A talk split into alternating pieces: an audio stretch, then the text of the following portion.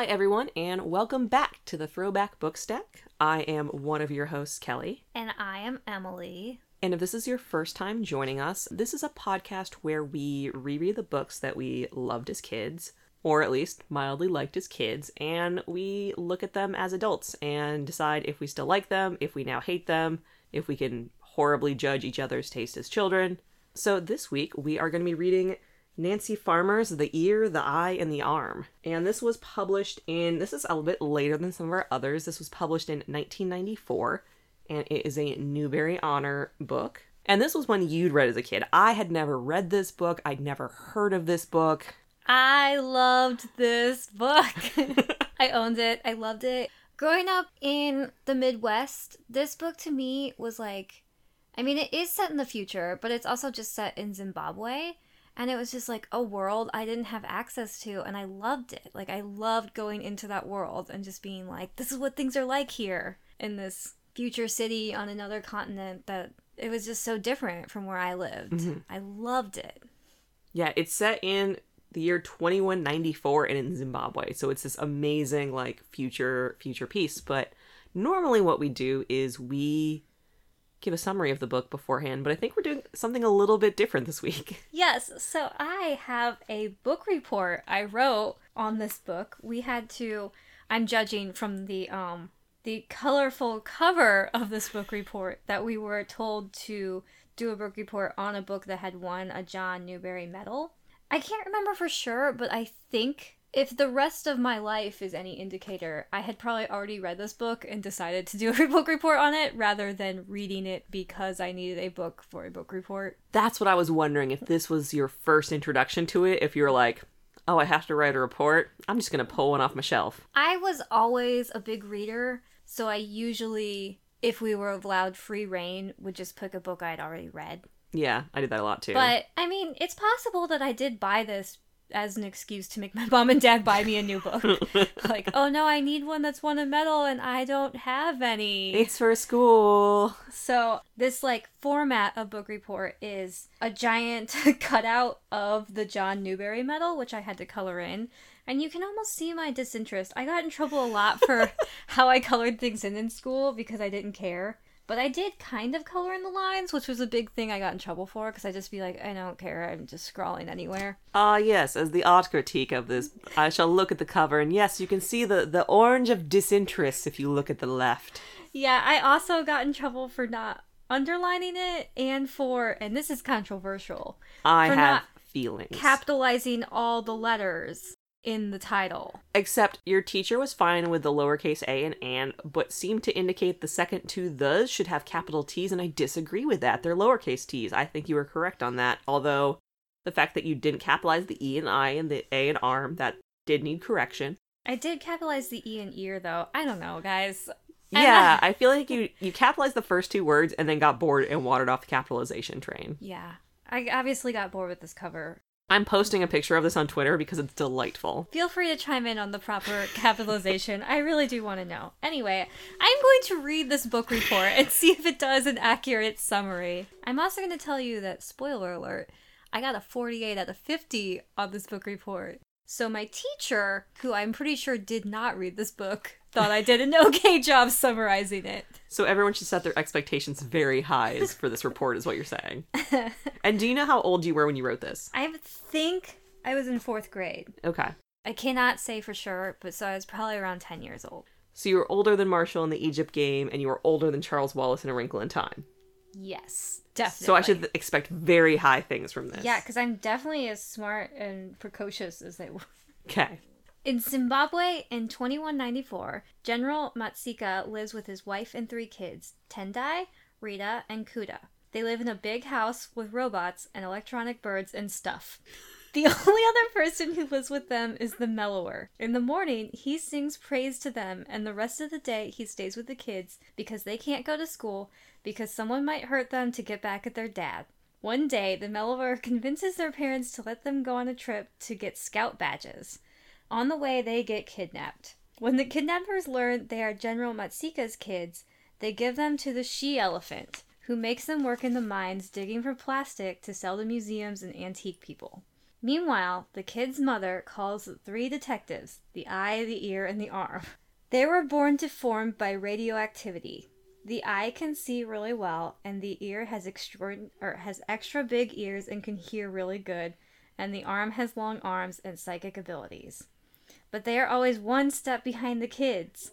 Like when they find She Elephant, they have already escaped and gone to Rest Haven, a place where people act like they would hundreds of years ago. They run away from there too, but accidentally make someone be accused of witchcraft.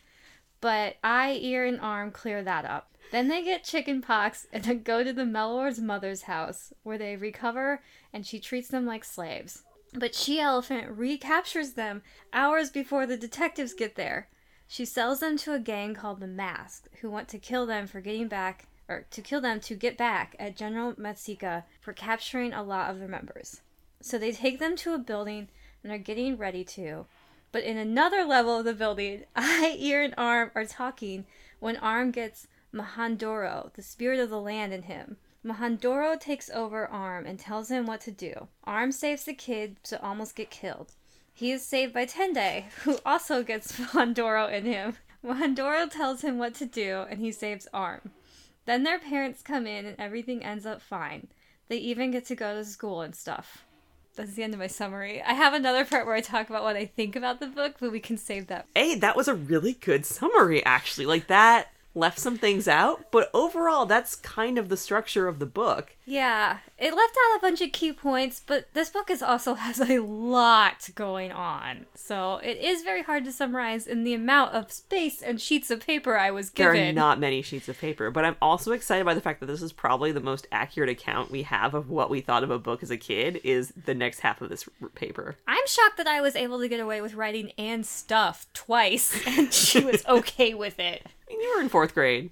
Still. They did have a lot of stuff in their house. Yeah, so it basically, as I said, is in the future, there's this general with three kids, and he's a little overprotective. They're not allowed to go to school or really go out much at all. We do learn that there is good reason for this, though. Yes, as we learn when they are immediately kidnapped the first time they leave the house. The mellower, I did not explain very well in the book report, uses kind of basically like hypnosis every morning. It's like a it's like a fad trend that a lot of rich people do in this time and place. It's And- kind of like trance storytelling, where you're basically praise is given to them and told sort of in a in a, in a very like rhythmic mytho- like format where it basically yeah puts them all into this weird trance where they don't remember what happens during it, but they come out feeling good. Yeah, and so that's how he uses that. The kids convince him to like use that ability to get the parents to agree to let them leave. Then they are immediately kidnapped, and yeah, they're sold to first like a sketchy civilization of people who don't fit into society and live like in this giant landfill and like dig for plastic that they can sell to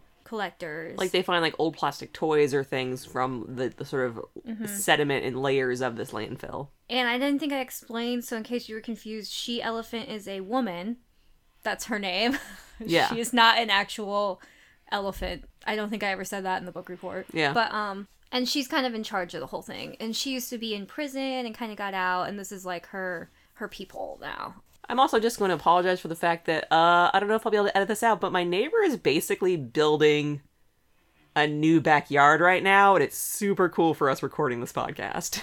So they escape there and then they run away and accidentally get into this place called Rest Haven, which I kind of alluded to, but it's basically this area in Zimbabwe that I feel like she maybe says is based off a real place where it's like land that's kind of sectioned off and these people don't have any contact with the outside world and they've all chosen or been born in to live there and live as their ancestors used to hundreds and hundreds of years ago. So there's no like modern technology and they're trying to keep all the like customs alive and stuff like that. The kids end up in there where Tendai kind of loves it like it was really getting into it and Rita the girl is kind of like this is bullshit. But then it all goes to hell when like the one girl that they've made kind of friends with there who actually used to be a part of the outside world and was like having trouble herself and like getting caught up in gangs and not fitting in and was given the choice to either go to Rest Haven for the rest of her life or go to prison. So she knows what the outside world is like and loves being at Rest Haven, it should be said. Anyway, they get into a situation, and again, it's complicated. There's a lot of things that happen, but it basically, like, people are accused of witchcraft, and there's a whole trial, and they end up having to, like, kind of flee slash get thrown out of Rest Haven. and that's when they end up going to the only address they can think of to get to, because they're all by this point feeling a little sick, which, yeah, it turns out they have chickenpox, in this futuristic world like is a very rare disease that no one gets anymore. Um, and they managed to somehow make it to the mellower mother's house. Yeah, they'd seen her address on letters to the Yeah. mellower in their house before, and since they never left home really much before, this was one of the few addresses they remembered and places they knew. Yeah, so they get to her house where she like nursing them back to health is is a strong way of putting it. But she lets them recover at their house. And then is kind of like a little more sketchy than they realized and is definitely not telling their parents that they're there and like using them as free labor and she's not great, guys. No. And then She's basically holding them for ransom. And Yeah. then, yeah, and basically torturing them while they're there. the general's been kind of keeping it a little on the DL that they're missing, so as not to make the situation worse. And she's basically telling the Mellower to try and like convince the general to offer a huge reward for the kids. So while they're at her house, they literally the she elephant just appears and kidnaps them again. And that's when we get into the world of the mask. And the masks are terrifying. They are so freaky. Holy shit. So they're not just like a gang.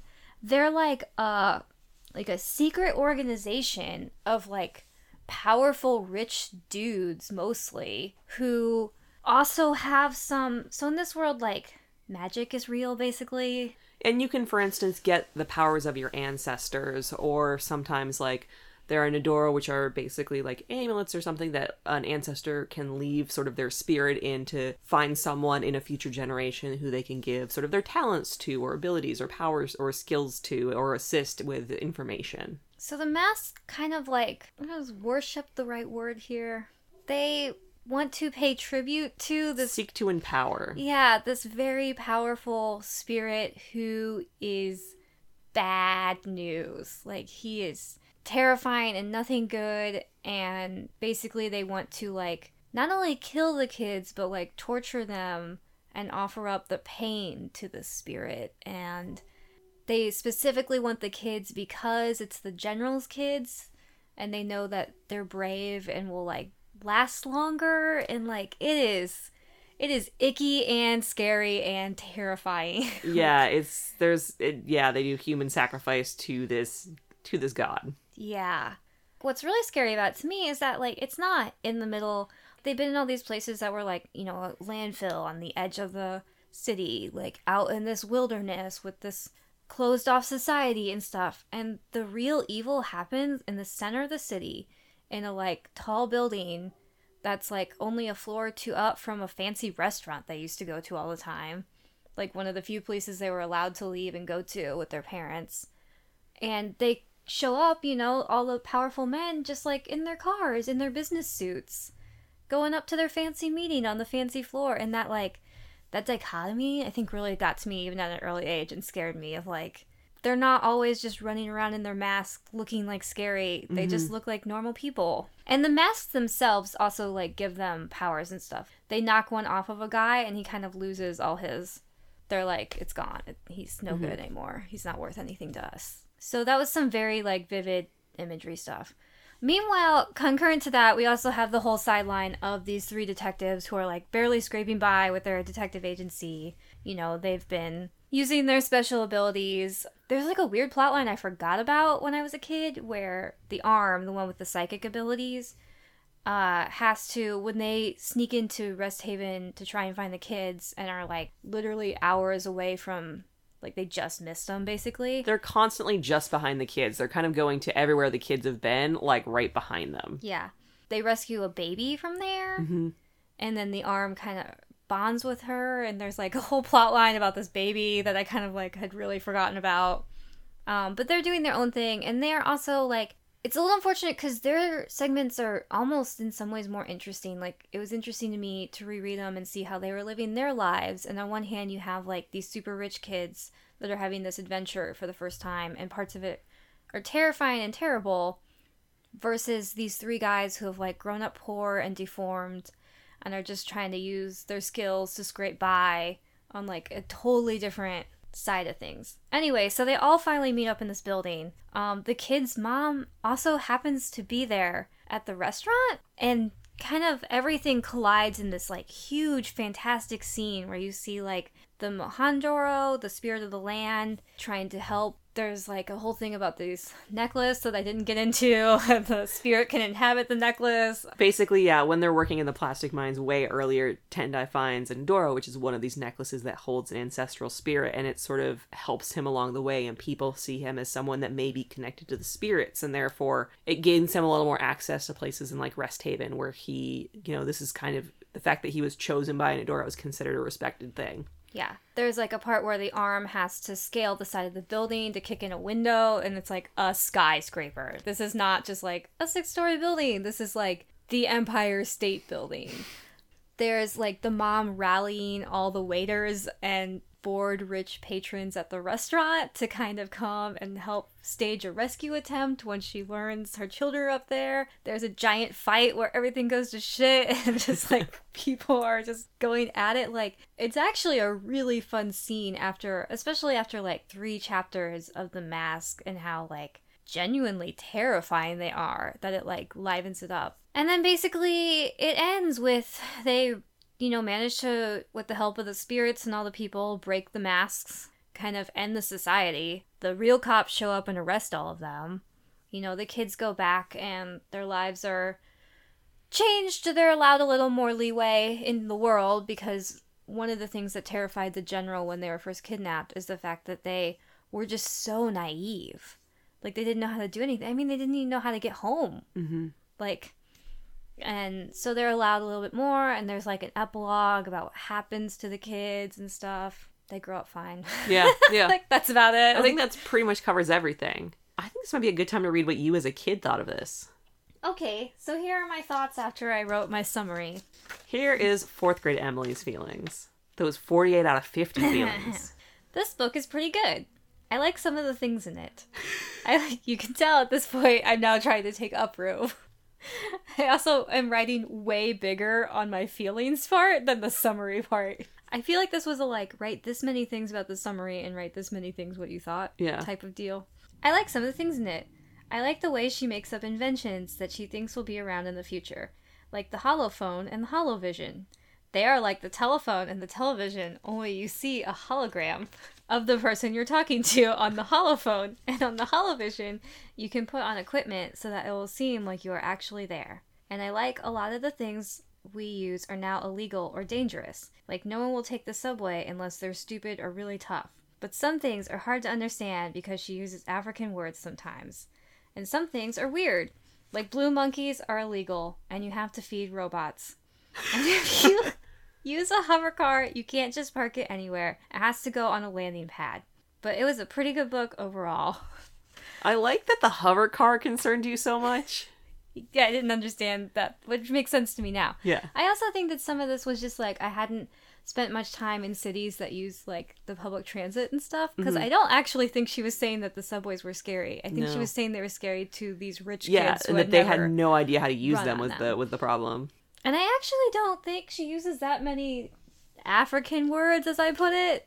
I think I just so sometimes getting confused with some of the like I think be- spirit stuff. yeah, I think especially just because like the times when it does come up are really big plot points like sort of the Nodoro necklace he picks up, which I'm probably mispronouncing horribly right now, so I'm just going to apologize for that. I tried to find the pronunciations for it and did not succeed. And the Mahandoro, which I've also again failed at finding pronunciation, so I'm trying. Um, but that as well, because those were such big plot points. Yeah. So I imagine that you were hitting these words as a kid at like the big action points. I also think it's funny that I kept saying it was pretty good because I definitely reread this a lot. Yeah, So you just didn't know how to express joy as a child. yeah, I guess. I guess I just one of those You couldn't write it's this book is dope. like, right? But I mean, I did really love it because I read it over and over. I'd never heard this book. I've never seen this book. And I regret that fact because this book is amazing. Yeah, it's super fun and it's packed. Like the world is just so rich. Like there's so many details, so much happens. Like That's the only reason I think I might have struggled with this as a kid is because it's basically covering like three different genres of book and has about five different plot lines.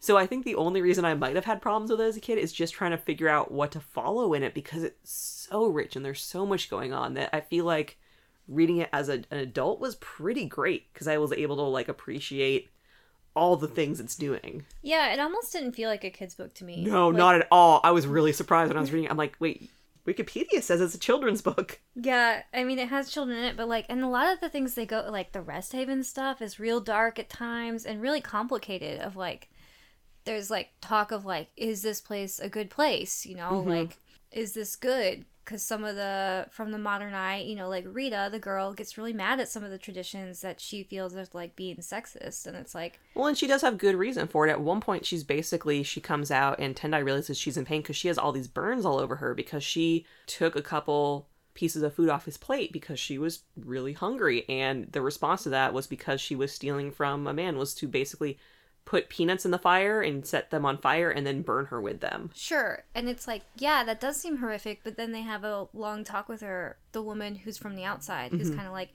you can't pick and choose what parts of these tradition and cultures you want to keep. Mm-hmm. Like, you have to either take it all or nothing. Like, do we want to keep these traditions and these stories and this way of life alive or not?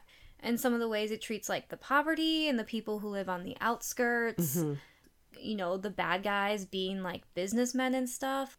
There's, like, a lot going on, and there's Yeah. a lot of, like, complicated stuff in it for kids. Yeah, and especially the sort of I think especially a lot of the things having to do with the combination of you know what do you do about a changing culture? I mean, that's one of the big concerns when they first come to Rest Haven is you'll bring your contamination with you. You'll bring they're like, "Oh no, we're clean, you know, we just, you know, we can just clean up in here." And they're like, "But you know, you have this memory of, you know, these public transit and technology and all of these different concerns of the outside world that we don't deal with here and don't want to have that sort of level of you know technology. And one reason that everyone leaves this place alone is it's really it's considered the heart of africa and it's very important to everyone that there is a place that these traditions are maintained and everyone finds it it's sort of a sacred kind of place that no one's going to go and interfere with them being isolated because it's important that even if the people outside don't follow these ways to them it's important that someone somewhere is maintaining this this tradition and this history Yeah, it goes for a lot. And also, like, the whole, like, the kids are the more adventure. And, like, it's weird because this book overall is fun. It Yeah. was fun adventure, but it's weird because it's, like, there's not many, like, light-hearted scenes. like, and on some way, like, the fight at the end really is one of the most, like, light-hearted, fun scenes. they're you know they're trapped like they're constantly trapped by people where they're like having a dig in plastic mines and then Yeah. like Kuda uh, when sick is like locked in a tiny windowless room and basically in a cage And- like The kids keep having to talk each other up and be like, it's an adventure. Think of how many badges you're winning.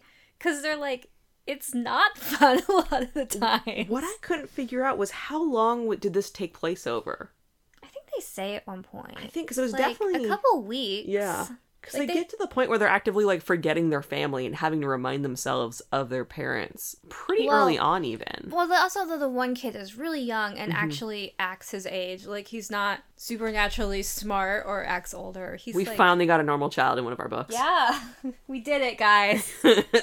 We've been waiting so long. um, There's a younger brother who acts like a younger brother. yeah, I think they definitely say it takes place over a few weeks. yeah, Like, because it's like, they're in the mines as it is for a bunch of days, and Well- then they're with the Mellower's mother for a bunch of days. So like, there's yeah, there's at least a couple weeks in there. They also point out at the end that like the mom can see that the kids have physically grown and Mm-hmm. stuff too. So Yeah, because they're getting to the point where it's almost Tendai's birthday. So like, there's definitely a, a notable passage of time. It was actually interesting to me that it does end up being named after the detective firm, just because there's there's so much of the book where they're just not a major factor. I don't know what else you would name this book, mind you, but it just seemed did seem strange that this was sort of when I came in, I assumed you know the fact that we didn't meet them for so long. I was like, what is this book named after? But they were interesting, and they were my favorite parts. And even when I was a kid, Like I really liked their like I almost would have liked like a sequel or something just Mhm. about more of like their weird detective agency. they were born near where there was like a nuclear reactor spill where there's basically plutonium in the water and so as a result they they were born um, mutated and so like people are scared of them but they have like and it's portrayed as sort of this mixed blessing that people on one hand they are mutated in a way that people are you know terrified of them but on the other hand they have these amazing powers that they use to you know achieve these things as a detective agency Yeah. Yeah, I liked them. I they were them. also They're a little so more great. even though they were the ones who were like struggling to get by and stuff. they're and, so like- low key and chill Yeah, and they were a little more of the fun parts. Yeah, they were definitely like the, the the comic relief in a lot of ways. Like their their sort of comments on things were just funny, like not like joke funny, but just they sort of had like a bit of humor to. They added a bit of humor to things. Um, I will also say on the mellower, Mhm. who like stays with the family the whole time. They find out about his involvement with his mom and stuff, but like he's basically like a huge baby. Like Yeah. he's like a man child who just like can't do anything and lets people walk all over him and was like, "I'm sorry, I made a mistake." And like as a child reading this book, I remember hating him and being like, they should get rid of him. Like they should not keep hiring him, which I still kind of feel is true. But I will say that now that I'm adult, I still don't like him, but I definitely know people like him. Yeah, like I'm like, oh, this is familiar. like I have a level of compassion for him as an adult human reading this. Yeah. I still think they maybe should have fired him. Like, Well, he's very good though. I mean, that's one thing the kids point out when they hear other mellowers is they're like, well, he, they're not as good as our mellower. They are kids, so they have a different point of view. But like, you can argue that when you look at the mellower's job of putting people in trances to like get to this weird state, he is very good at what he does. yeah.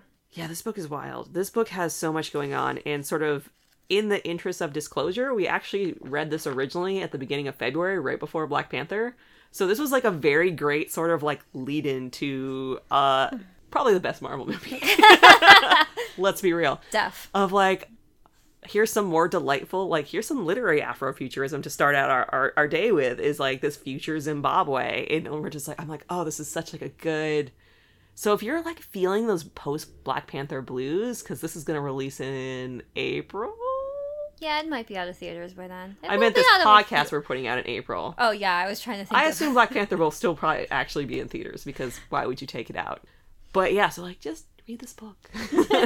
Read this book Yeah, it was good. I'm trying to like all my notes and stuff are mostly just like plot points or like Yeah. things about their world that are Well, it's so it's you know like So I feel like world- I've read so many you know future Europe and future US's like I you just don't have future Zimbabwe as a book and it was so so wonderful and I really love just how rich this book was in terms of the plot and how much was going on because sometimes when you try to put this many things into a book it ends up being a mess but here everything wove together in a really great way and like Yeah. everything led into everything because the masks were a threat from very early on and you sort of kept hearing about them and kept hearing about them and sometimes when you have that background threat the whole book when they actually appear it's a it's a letdown. They're not as threatening as it seemed but no the masks were absolutely as threatening as they were led up to be. They were more terrifying. Were the payoff was fantastic and they start out early. I'm trying to find the quote, but they have a quote about the mass. Yeah, pretty early on in the book. like i think the blue about- monkey might be the first time Yeah, there's like a genetically altered monkey who's blue. That was the blue monkey. He's one of the reasons they're first kidnapped. He's also very smart. He's like a human. He's kind of like I have no clue what he's like. He's a blue monkey with He's a the blue- intelligence of a human who Yeah. works for a crime syndicate. So, um, that's the kind of book this is. Um, this is talking early on about the masks and how why they're still like kind of at large. And it says one of the reasons the masks were so difficult to trace was because their motives were unclear. They weren't interested in drugs. They stole for sport rather than greed. They might kill a dozen men and leave their wallets piled insultingly on top. When they did steal, none of the loot ever showed up on the black market. It simply vanished. Father said they wanted power, and the easiest way you to feel you had power over someone was to terrify them. Like, and that's so like early on. They're warning you about these guys, where it's like they aren't just like a gang. They don't have a goal. Like they're not after a thing, and you could barter. Mm-hmm. They're just this looming sort of background threat that's because they're so mysterious because of it because they're not after a specific goal. Yeah, where it's like they really are just evil. Like it says sums it up in there where it's like the thing they want is power and the way they get it is by terrifying people. hmm Like that part about like literally like we'll murder people and just throw their wallets on them. We don't care about the money. We have it. They are a genuinely scary villain. Which is one of the reasons it's so crazy that like with all this lead up and making them scarier and scarier that she manages to make an end sequence that is just it's so good and it switches point of view but it still is like I can follow it. Like and it switches point of view between like four people at least. Things are happening, but it's like crazy and hectic and fun and And we see both sort of the arm tapped as like a savior for everyone, and then we also see Tendai also sort of tapped by the by the spirits as like a hero here, and it's like sort of those two groups of characters of the kids and the agency are both are really brought together in the same way as to defeat this group, and it's just it's so good. Although now I'm also like, oh man, in these modern times, I'm really glad we waited till the year 2018 to read this book about powerful rich men and their society that murdering everyone. I'm like, cool, cool, cool. Uh, my anxiety wasn't bad enough beforehand. Yeah, I actually think this had a lasting impression on me in masks because I go to museums a lot and it's like one of my favorite things. It's always what I search out is I'm like, let's go to the like like oceanic wing that always has a lot of cool masks and like the African wing, Australian. I'm really into them now. I always like to see them. that's that's awesome. So, Did you did I you ever like do mask making as a kid, or no, I wasn't interested in making them. I just wanted to look at the cool ones that people got. like, you never had to sit there and have people put plaster on your face? no. Oh, Did you? yeah. No. I always ended up doing projects for class as a kid that involved somehow having a mask made, and often masks made of all of us. I don't know what kind of weird ass school you went to, but We did a lot of stuff with making masks. these aren't know. even the ones that are like really fitted to your face, though. It's like Yeah, the big. I know, yeah, but we just I did a lot of mask making as a kid. I don't know. I don't think I've ever bad at it. one. I also do not like wearing masks. So Yeah, it's uncomfortable. I don't think I ever have. Not even for a Halloween costume. Really? Yeah. You don't belong to enough secret societies. We could just paint your face. You definitely don't belong to enough secret societies if you think that's an option. Yeah, I'm okay with that.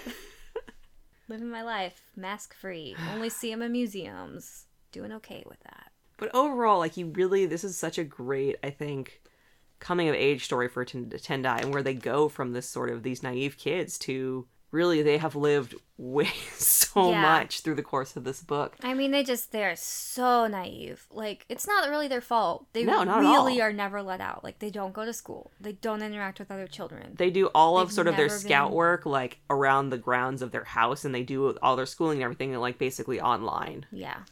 I feel like the amount of things that they conquer in this book because often like the amount of things that they the challenge they face because basically I feel like you could have had a book like this and they would have maybe gone through, you know, the she elephant and like one more thing and that would have been it and that would have made sense as a framework for a book. The fact that like they kept overcoming these challenges again and again and kept being kidnapped again and again, I think really you see such long development for Tendai, I think, throughout the book that I think is really just like it's delightful. Like he's such a good main character. You also see a lot of development where it's like the other people are not seen as villains in the same way the masks are. Mm-hmm. Like you see why the she elephant is the way she is, and you see like that you can reach out to her and like, yeah, she's made mistakes and she's done some bad things, and it's not saying just to let those go, but it is saying that she's still like she's a human and you can be empathetic to what she's gone through and like be compassionate and try and like get into that. And same with even the Mellower's mom. You're like, girl, you're crazy and I do not like you. But you're also not the pure evil that they're like there's shades of the other lesser villains in this book. Yeah, because you often see in cases here where the, even when they're trying to sort of extort money or get something from it, like even then they're they're not trying to sell these kids to the mass necessarily. Like there's a lot of like lines that people set for themselves of, well, I will ransom you, but I'm not going to sell you to these human sac- people that will sacrifice you. There's a lot of people I think drawing their own lines, and you see also that you know they're struggling, and the reason they are holding them for ransom is these kids are a chance for them to gain financial freedom and gain financial powers that they don't have access to. I mean, you see the she elephant living in what was considered a toxic waste dump. It's you see a lot of sort of the way pain drives people to sort of these extremes in a way that they're not excused by the text, but their empathy is created for why they're making their choices, which is, you know, exactly kind of I think what you want to have in these kind of books. I mean, I think even especially saying like not like a sheltered kid, but like it was such a good world for me to be exposed to as a kid. Really seeing these things and hearing them in a way that made me understand them as a child. Mhm. This is the quote of the thing I was talking about earlier when they're kicked out of Rest Haven. You don't know what a serious mistake Rita made. In the city, we think killing babies is a mistake, Tendai said. In the city, they kill babies all the time with poverty and crime. You're so stupid. You haven't been here for two weeks and already you dare to judge us. Rest Haven is a living culture. You can't pick out the bits you like and throw away the rest. It all works together. And I was like, it's just one paragraph and stuff, but it made such a good point mm-hmm. because you go through that chapter being like, yeah, I'm definitely on Rita and Tendai's side. Like, this is some of the things they do are barbaric, and like, I don't want them being sexist to girls, you know? That's something I fight and stuff. That's not the point of this particular thing. Mm-hmm. like, she's right. You can't pick out the things because the reason that this exists is for history, you know? It's to hold on to this. So it's bigger than those things. So yeah, I think this book is good. I think it's one of I think it's crazy because it's an example of a lot of times books about the future written in the past kind of don't hold up well. But I think this does. I think it's not most of the inventions aren't that crazy. A lot of the world is a world we would recognize. They've just like they've added flying cars and like I mean, it was published in 94. stuff. So I think because it was like technically post internet, like 94 is sort of when that's just in its infancy that I mean it does make sense the directions where they went with the technology like do make sense. Yeah. Well, I also think it doesn't go too out of line. Like a lot of times you get to like futures that aren't too far in the future that people go like really big mm-hmm. where it's like everything will be crazy and it's like no, this is a world you can move in and like sometimes you'd probably make mistakes with the technology, but like I think I could be thrown into it and like learn and keep going and things would be fine. Yeah. I want to talk about the covers. Oh my wanna talk about goodness. the covers. This cover of my library book is like the updated one, and it is like adequate. It makes the book look a lot darker than it is, I think, and not as like fun. It so why don't you say what it looks um, like rather than like let's include some descriptions into our word our word No. word medium into our audio medium. It says the eye, the ear, and the arm in like a slash, a diagonal slash, and then like the top is the silhouette in red of three kids running, and then the bottom kind of mirrored and upside down is the silhouettes in green of the three detectives running, and you know one of them has in their silhouette what looks like goggles on, and one has big ears, and one has crazy limbs. It's fine. It's kind of boring, I think. It's a very modern remake of like ah yes look bright colors but in like a very respectable way Yeah. and silhouettes. Who loves silhouettes? Everyone loves silhouettes. Yeah. I have a slightly older hardback book which just has the the three, the ear, the eye, and the arm, like basically a drawing of them with the title sort of wrapping around the edge of the book. It's fine. Your style is actually makes it look older than it is. Like, Yeah, it looks my very style like looks 70s. Yeah, Like I was shocked seeing it was 94 when I saw this because I was expecting a weird moderny cover. yeah. Um, so the cover that I had growing up, which I think is the best cover, is the cover that's actually on the Wikipedia picture, and it's crazy. It's like purple and goldenrod yellow, you know, '90s colors. Yes, the correct. Yes. and it has like the three detectives wearing like crazy clothes. Like one of them has a cape on, I think, and like they all have like neon colors, and the eye has his goggles, and the blue monkey is on the cover. Which is And- wild because the blue monkey is in a very small portion of the book. I know, but he makes such an impact. He's a blue monkey. Yeah, and he's Um, kind of a dick, which I checks out for a blue monkey. There's so much going on on this cover that as a kid, my eyes wouldn't take it all in, and I'd scan over it, and it took me a long time to realize it was a scene from the book. Which is also very 90s. just like an explosion of co- like of color at your face. Like the monkey is very blue. It's not like a little blue. It's like like neon blue. um, it's even brighter in real life than it is in the picture. And there's like for some reason like curtains around and stuff. I don't. It's crazy. There's just like every inch of this book is covered in something. That is the best color cover. That is the correct cover to own. Look it up. It's great. This library cover just makes me sad because it's like it's fine. I think it's trying to look. If I had to guess, I guess she's written a book more recently that's pretty popular. Oh. Um, and I think it's trying to like really play that up and look like that. And that book is about I think like the drug smuggling industry, also for kids. This my nephew has read it. Um, so I I'm glad it's- you have a nephew to inform you of modern YA Yeah. like activities. That's good. he really liked it. I haven't read it yet. Um, Will will the book get left around the house so you can read it? well, maybe if I'm at his house, yeah. Okay. Um, is there anything else that we want to cover in terms of quotes? Do you have anything? I mean, I just want to quote the whole book. I was I trying to know. look through, and like a lot of the quotes I did were just like quotes where they explain things, and it's like I don't have time to go through every single concept and interesting thing they bring up in here about this world. I think like you would be better served if you just read it yourself I than think- have me try to explain it to you. I think that was what I was struggling with too. I was like, oh, I'm gonna find some quotes for us to read, and then, yeah, so much of it is really a part of the whole. It it is so much part unto itself that you can't really just pull a cool, fun paragraph out and be like, I'll read this. So yeah, I would say the quote from the book to read is the called the entire book. Yeah, go read it. It's so good, guys. It's very, very good.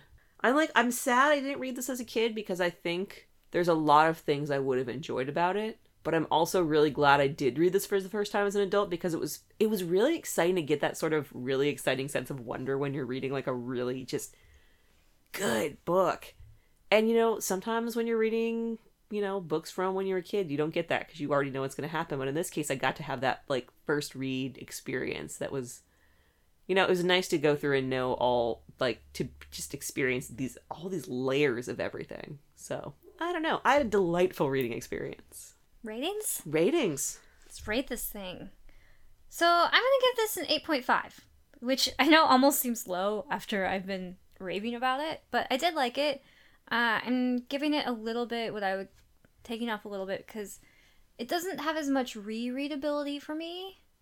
Like it's one of those books so you can reread every couple of years more than like rereading like finishing it and being like going back to the beginning and starting over. And that is just my opinion. Are you letting fourth grade Emily, whose review maybe didn't use the word love, influence you? Fourth grade Emily is still me. I mean, an 8.5 is still good. I really did like it. I also, there's like a couple of things. Like, this is a rich world, and for the most part, I did really love it. But, like, things like that baby plot line, like, I forgot for a reason. Yeah. It's because I don't love it. Like, The baby plot line was yeah. you know, and because, like, it is so good and so rich, but again, maybe, yeah, it's not something I like. I think this is the kind of book I definitely will reread every couple of years for the rest of my life, but maybe not necessarily like a comfort food I would go to, Mm-hmm. which is tends to be my two highest ones, Okay. nines and tens. That's so yeah, eight point five. That's good. This is a great book. Everyone should read it. Give it to a kid you know. Read it yourself. Send me more recs for things like this.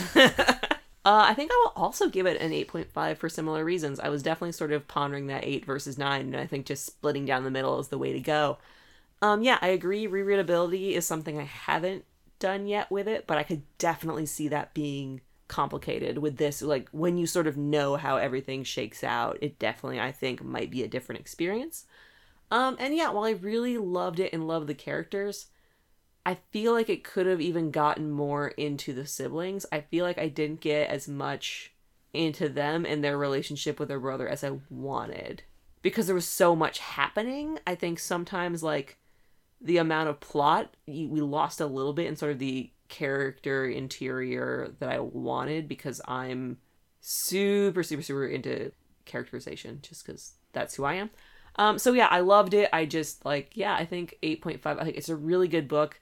I would recommend it to anyone and everyone. Give it to children, read it yourself, read it yourself, and then give it to children. But yeah, And not for nothing, I always want more ladies in my books. So I also feel like, and th- don't get me wrong, the women who were in this book were amazing Yeah. and complicated and complex and very interesting characters. But like, I wouldn't have minded if one of the detectives was a girl, or like we heard a little more from Rita. yeah. So So everyone, go read this book. We we've informed you of your we've informed you of what you have to do this weekend. So if you're looking for something to read, go pick up the ear, the eye, and the arm, and try to get them all in the right order because I keep almost putting them in the wrong order. I definitely do that a lot. Well, and thank you all for joining us yet again.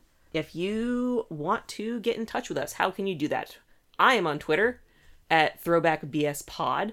Um, if it's if you have any recommendations for books like this, I will like carve them onto wood and like leave them on Emily's porch so she might read them. I don't Attach have it- Twitter. A message to a carrier pigeon. Send a Oh. telegram. I don't talk to pigeons. Telegram would be good. Okay, I'll send you a telegram. So if you have recommendations for books like this, please send them our way. We want more things like this in our life. Um, if you want to email us, that's another way to get us information. Again, to me, throw throwbackbookstack at gmail.com. At least this way I could forward you, forward you emails. Mm-hmm. Yeah. I know how to read. I hope so. We're doing a book podcast. Say forward me the like I don't know, take a screenshot of a tweet. Look, I'm just not on Twitter, and I'm not interested in being on Twitter. Okay, it's well, not gonna happen. if you got this far and liked our podcast, uh, please review us on iTunes. That would be really neat. I am always so sad in my life and full of anxiety, and it would be really nice to read nice things. So if you want to say nice things, that'd be amazing. If you don't want to say nice things, don't go to iTunes. If you don't want to say nice things, stop listening. Go away. Do something else with your anger. Be more constructive with it. But if you like us, we love you. Um, and actually, I've had so many nice people talk to me on Twitter lately. Uh, we do have a couple buffers of, ep- of couple episodes, so like this will be coming out probably a little bit later after these conversations happen. But thank you to everyone for being so nice lately. Everyone's been really great. Um, I want to give a shout out to our number one fan Holly, who wrote the world's nicest email to us, and we got an email, and it was amazing, and it made our day. And I sent it to Emily, and she read it and everything. It was really great. It was so lovely. I didn't know anyone listened. I also don't let Emily see the statistics for the podcast. So she lives in this beautiful world where she shows up, records with me, and then disappears, and it's really lovely. I'm not sure she's not a ghost that's been living here for 50 years. Like, I haven't seen evidence. I've never said either way. Um, I also want to say we also, after um, the My Side of the Mountain episodes, I got some really great recommendations of things to read. Um, so everyone that heard my plea about girls running away, thank you. Uh, Jay, who emailed us the suggestion of Julie of the Wolves, you are super the best and right on. I Um, am not into these suggestions. I guess that's my punishment for not being on Twitter. Uh, I had a couple people suggest Island of the Blue Dolphins, which I'm also super excited about. I'm less excited. This battle will continue. Uh, I also want to say thanks to at checks926 on Twitter. Laura, you're super great. Uh, thank you for listening and being super nice about how much you're enjoying the podcast. Thanks to everyone. Just thanks, everyone. You're all super great. So I hope you join us back in here in two weeks. We will be reading everyone's favorite mouse story, Mrs. Frisby and the Rats of NIMH. Uh, our music this week is Heartbreaker by Jazar, betterwithmusic.com. Think that's everything. So, hey everyone, thanks for joining us, and we will see you all again in two weeks. Bye. Bye.